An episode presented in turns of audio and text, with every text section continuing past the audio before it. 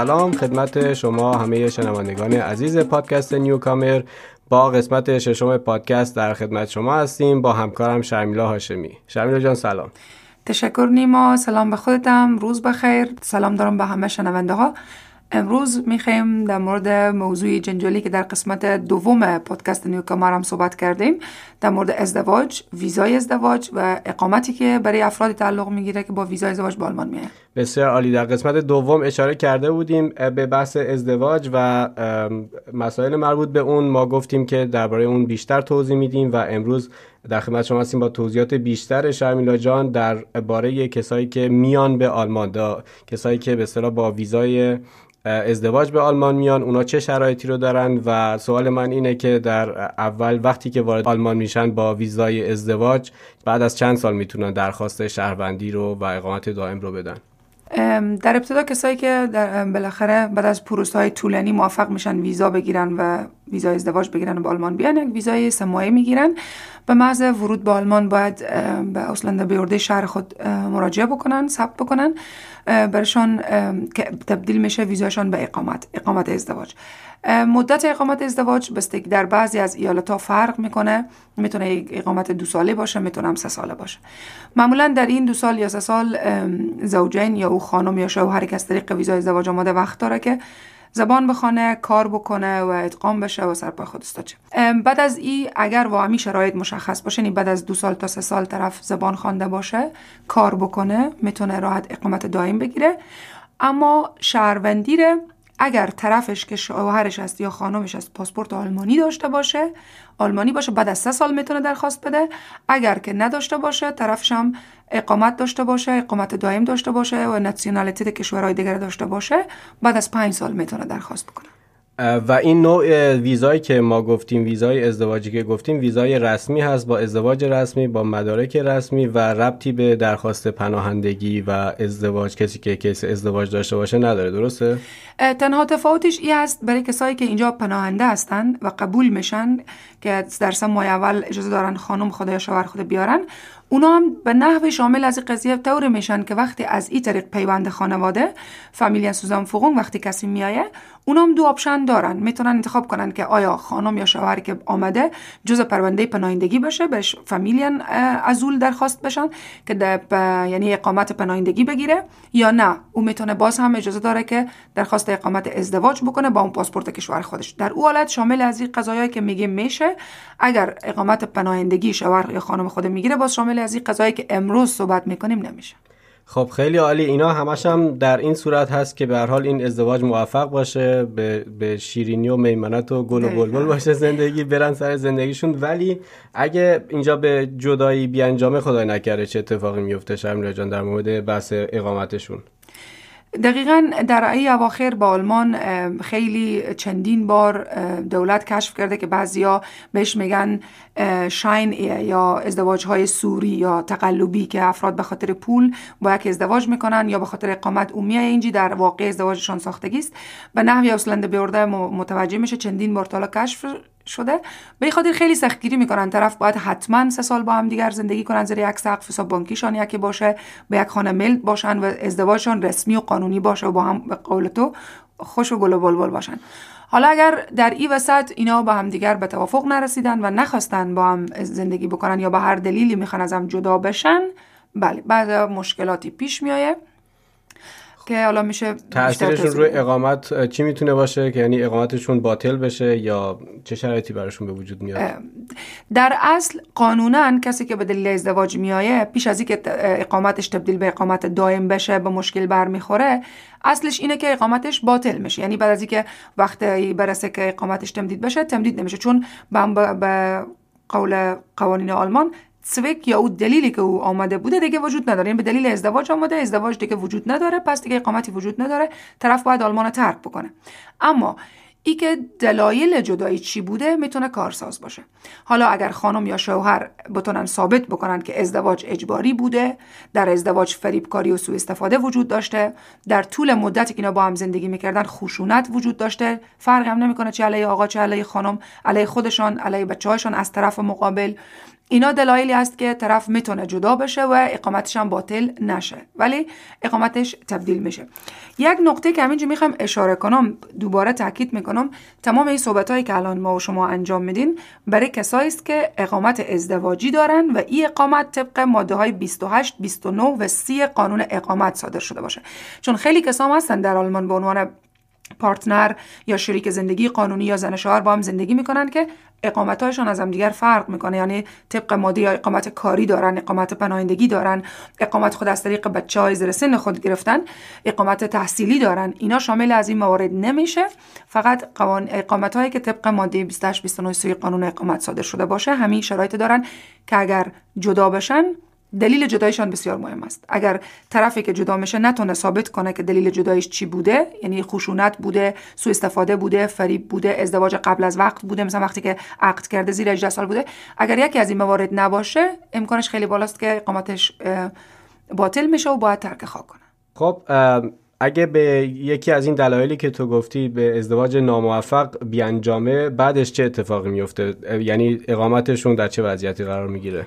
تشکر نیما همینجا می‌خوایم یک نقطه خاطر نشان بسازم. خیلی از افراد به خصوص خانوما که البته من نمی‌خوام بگم فقط خانمای مشکل دارن بعضی از آقایون هم ازدواجشان به مشکل می‌خوره که خودشان قربانی هستن.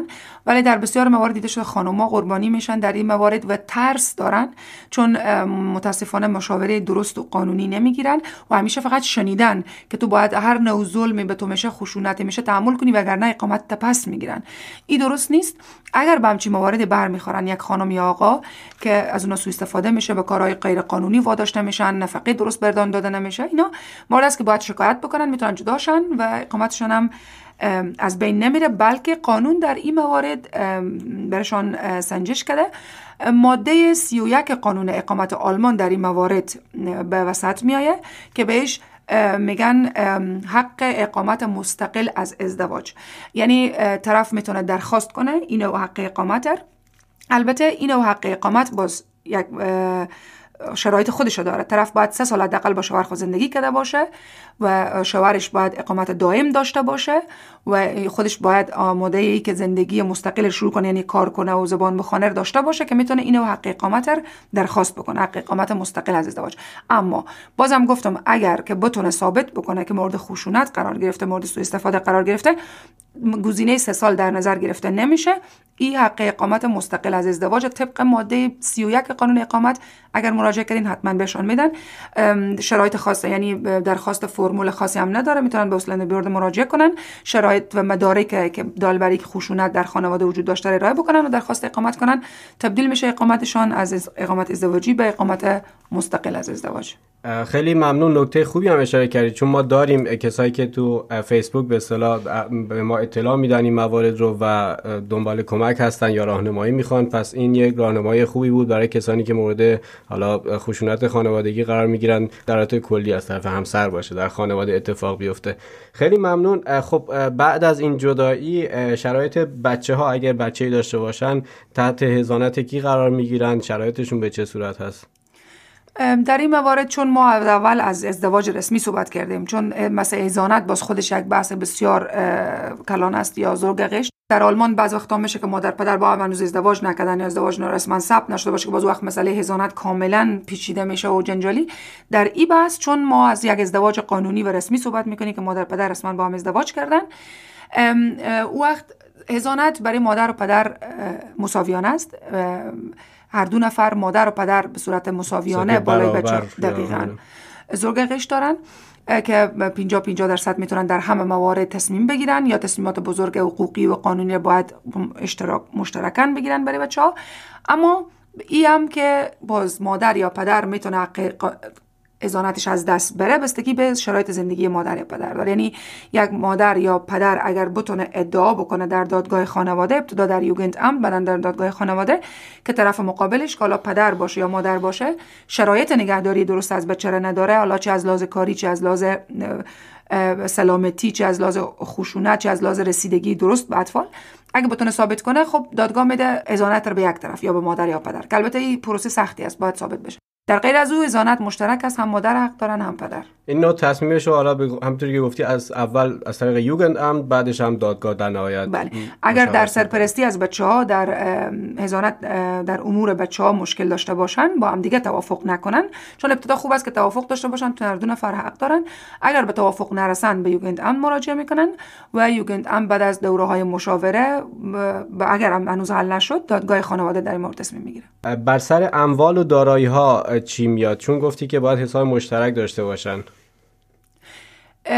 در تقسیم اموال در آلمان اصل کلی اینه که وقتی یک زن و مرد از هم جدا میشن تمام دارایی و اموالی که دارن نصف میشه. اما همیشه یک چیزی به نام اصل وجود داره ولی خب خود میفن انشعاباتی وجود داره یا استثناءات وجود داره. استثناءات اولی اینه که اگر در وقت ازدواج زن و شوهر با هم دیگر یک توافق در توافق نامه ازدواج خود چی درج کردن؟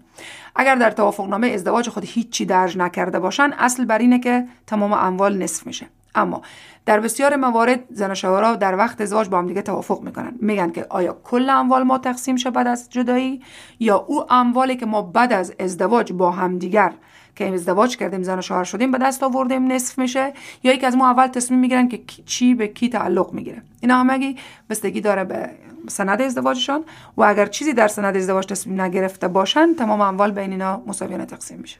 خب خیلی ممنون. این کیس ها مطمئنا هر کدومش پیچیده خواهد بود به صورت انفرادی و کیس های خاص ولی خب ما اینا حالت کلی رو داریم بر اصلا دقیقاً اگر هر کدوم از اینا فکر می‌کنم نیما بعضی وقت که هر کدوم از این سوالات می‌تونست یک یک فولگه باشه یک قسمت باشه. متاسفانه فرصت این که هم به همه اینا به صورت جدا بپردازیم نیست ولی در خب آینده شاید حتما. همونطوری که گفتی باید در نهایت به دادگاه مراجعه بکنن و اون اسنادی که دارن.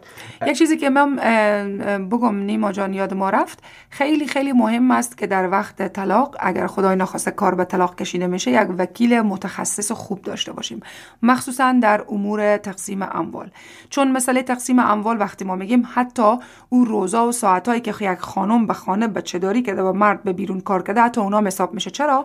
چون در آینده او خانمی که به دلیل بچه داری به دلیل رسیدگی به امور خانه کار کمتری کرده غنت فرض شغل کمتری پرداخت کرده یا بیمه تقاعد یا بازنشستگی در آینده وقتی اینا جدا میشن او مرد یک بیمه بازنشستگی بالای می‌گیره تا او خانمی که هیچ کار نکرده و او کاری که خانم به خانه انجام داده به بچه انجام داده در اصل به هر دو نفر انجام داده. این یک مثالی بود که داشتن وکیل متخصص در امور طلاق که در قسمت بچه ها در قسمت تقسیم اموال در قسمت نوعیت اقامت شما بعد از طلاق با شما همکار باشه بسیار مهم است. کلا داشتن وکیل در همه عرصه های زندگی فکر کنم از وقتی که میای وکیل هم که نیما یک موضوع هم دیدی بعد خیلی ها به ما شما می نویسن. من وکیل داشتم برای هیچ کار نکرد من. وکیل داشتم برای هیچ کار نکرد وکیل خوب دقیقاً مسئله اینه که وکیل 50 درصد کاره 50 درصد کار دیگه خود شما هستین که چقدر از حقوق و خبر دارین که وکیل وادار می‌کنین که برای شما این کار انجام بده. در غیر از او وکیل نمیاد غمخوار ما و شما باشه بره لا کتابای قانون بپاله بپاله پیدا بکنه که کجا می‌تونه به ما نفع برسونه. همیشه یاد شما باشه. در هر فرنی که باشه دقیقا. مرسی شمیلا جان. سوال آخر من چون وقت برنامه هم کمه و می‌خوایم جنبندی بکنیم یه چیزی داریم به اسم تونکسگلد یعنی پول نفقه, نفقه بچه ها این را باز دوباره تقسیم میشه بین والدین. اینو کی باید بر عهده بگیره بعد از جدایی؟ دقیقا بستگی داره که بچه ها پیش کی زندگی می‌کنن. اگر بچه ها پیش مادر خود زندگی می‌کنن پدر باید برشان گلد بده یعنی پول نفقشون پرداخت کنه. اگر پیش پدر خود زندگی می‌کنن کاملا و مادر کار می‌کنه و پدر به تمام مصارف بچه ها رو داده نمی‌تونه بازم مادرم باید یک کمکی بکنه. البته ای به قانون نیامده و مجبور و اجباری هم است ولی اگر گاهی پیش پدر هستن و گاهی پیش مادر هستن در اینجی قانون هزانت متاسفانه هیچ چیزی نگفته که البته خود مسئله هزانت در قانون مدنی آلمان در ماده 1626 به سراحت چندین صفحه توضیح داده شده حالات مختلفی در چی حالت حتی مقدار قیمت پولی که باید پرداخت بشه که خیلی طولانیه میشه که در این مورد یک فولگه بسازیم. در اصل اگر پیش مادر و پدر مساویانه زندگی می‌کنن باید مادر پدر به توافق برسن که پدر چقدر پول نفقه پرداخت کنه. البته بستگی به درآمد پدر هم داره چون پدر از او پولی که پیدا می‌کنه اول باید پول زندگی خصوصی خودش محاسبه باشه که معمولا هم بستگی داره که آیا کار می‌کنه یا نمی‌کنه. اگر کار می‌کنه چیزی در حدود 1200 یورو در این اندازه باید اول مصرف زندگی خودش برداشته شه. اگر هنوز از او باقی میمانه می‌تونه پول نفقه بده. یعنی که نفقه بستگی داره به چاپیشکی زندگی می‌کنن و به مقدار درآمد پدر. بله پدر مکلف به پرداخت نفقه است. خب خیلی ممنون شرمیرا جان. دست در نکنه مثل همیشه از بندهای مختلف قانون برامون گفتی. موضوعات خیلی مهمی است که خیلی هم بهش نیاز دارن. خب ما فقط یک کوتاه من به یک دو تا مورد اشاره بکنم. یکی اینکه خودت می‌دونی ما تو فیسبوک و و جای دیگه هستیم. می‌تونن کامنت بذارن و اگه سوالی دیگه چیز دارن بپرسن. و اینکه ما یک پلتفرم جدیدی رو داریم می‌تونیم اونم معرفی بکنیم. اینجا تو پادکست پلتفرمی هست به اسم Together in Germany. جرمنی تیک بله ما بله. چندین در موردش صحبت کردیم. چون در هنبوک جرمنی ما اطلاعات عمومی و اولیه رو همیشه در خدمت شما می‌گذاریم. چه از طریق سوشال میدیا چه از طریق وبسایت. ولی در موارد استثنایی در موارد خصوصی برای فردی ما پلتفرم جدید ما به نام تیک یا Together in Germany رو ایجاد کردیم که به صورت اینسن یا به صورت فردی به سوالات شما جوابگو هستن هم در اینترنت در تالار گفتگویی که ما در وبسایت توگی در این جرمنی داریم و هم در سوشال میدیا حتما دنبال کنین یک فضای امن برای سوالات خصوصی شماست. و امن و به صورت ناشناس می‌تونن بله. سوالشون رو بنویسن تنها با یک ثبت نام کوتاه می‌تونن سوالشون رو به صورت ناشناس بنویسن. همکارای کارشناس ما هستن که اونجا به اصطلاح کارشون این هست بله مشاورین اونجا مشاورین خوبی هستن که تو این آدرسی که من میگم توگدر خط فاصله این خط فاصله جرمنی نقطه دی ای. بله بازم به زبانهای مختلف. همکاران ما شما رو در قسمت مشاوره فردی همراهی و همکاری می‌کنن. تشکر از شما. تا قسمت بعدی پادکست نیو کمر خدافز خیلی ممنون شرمینه جان خدافز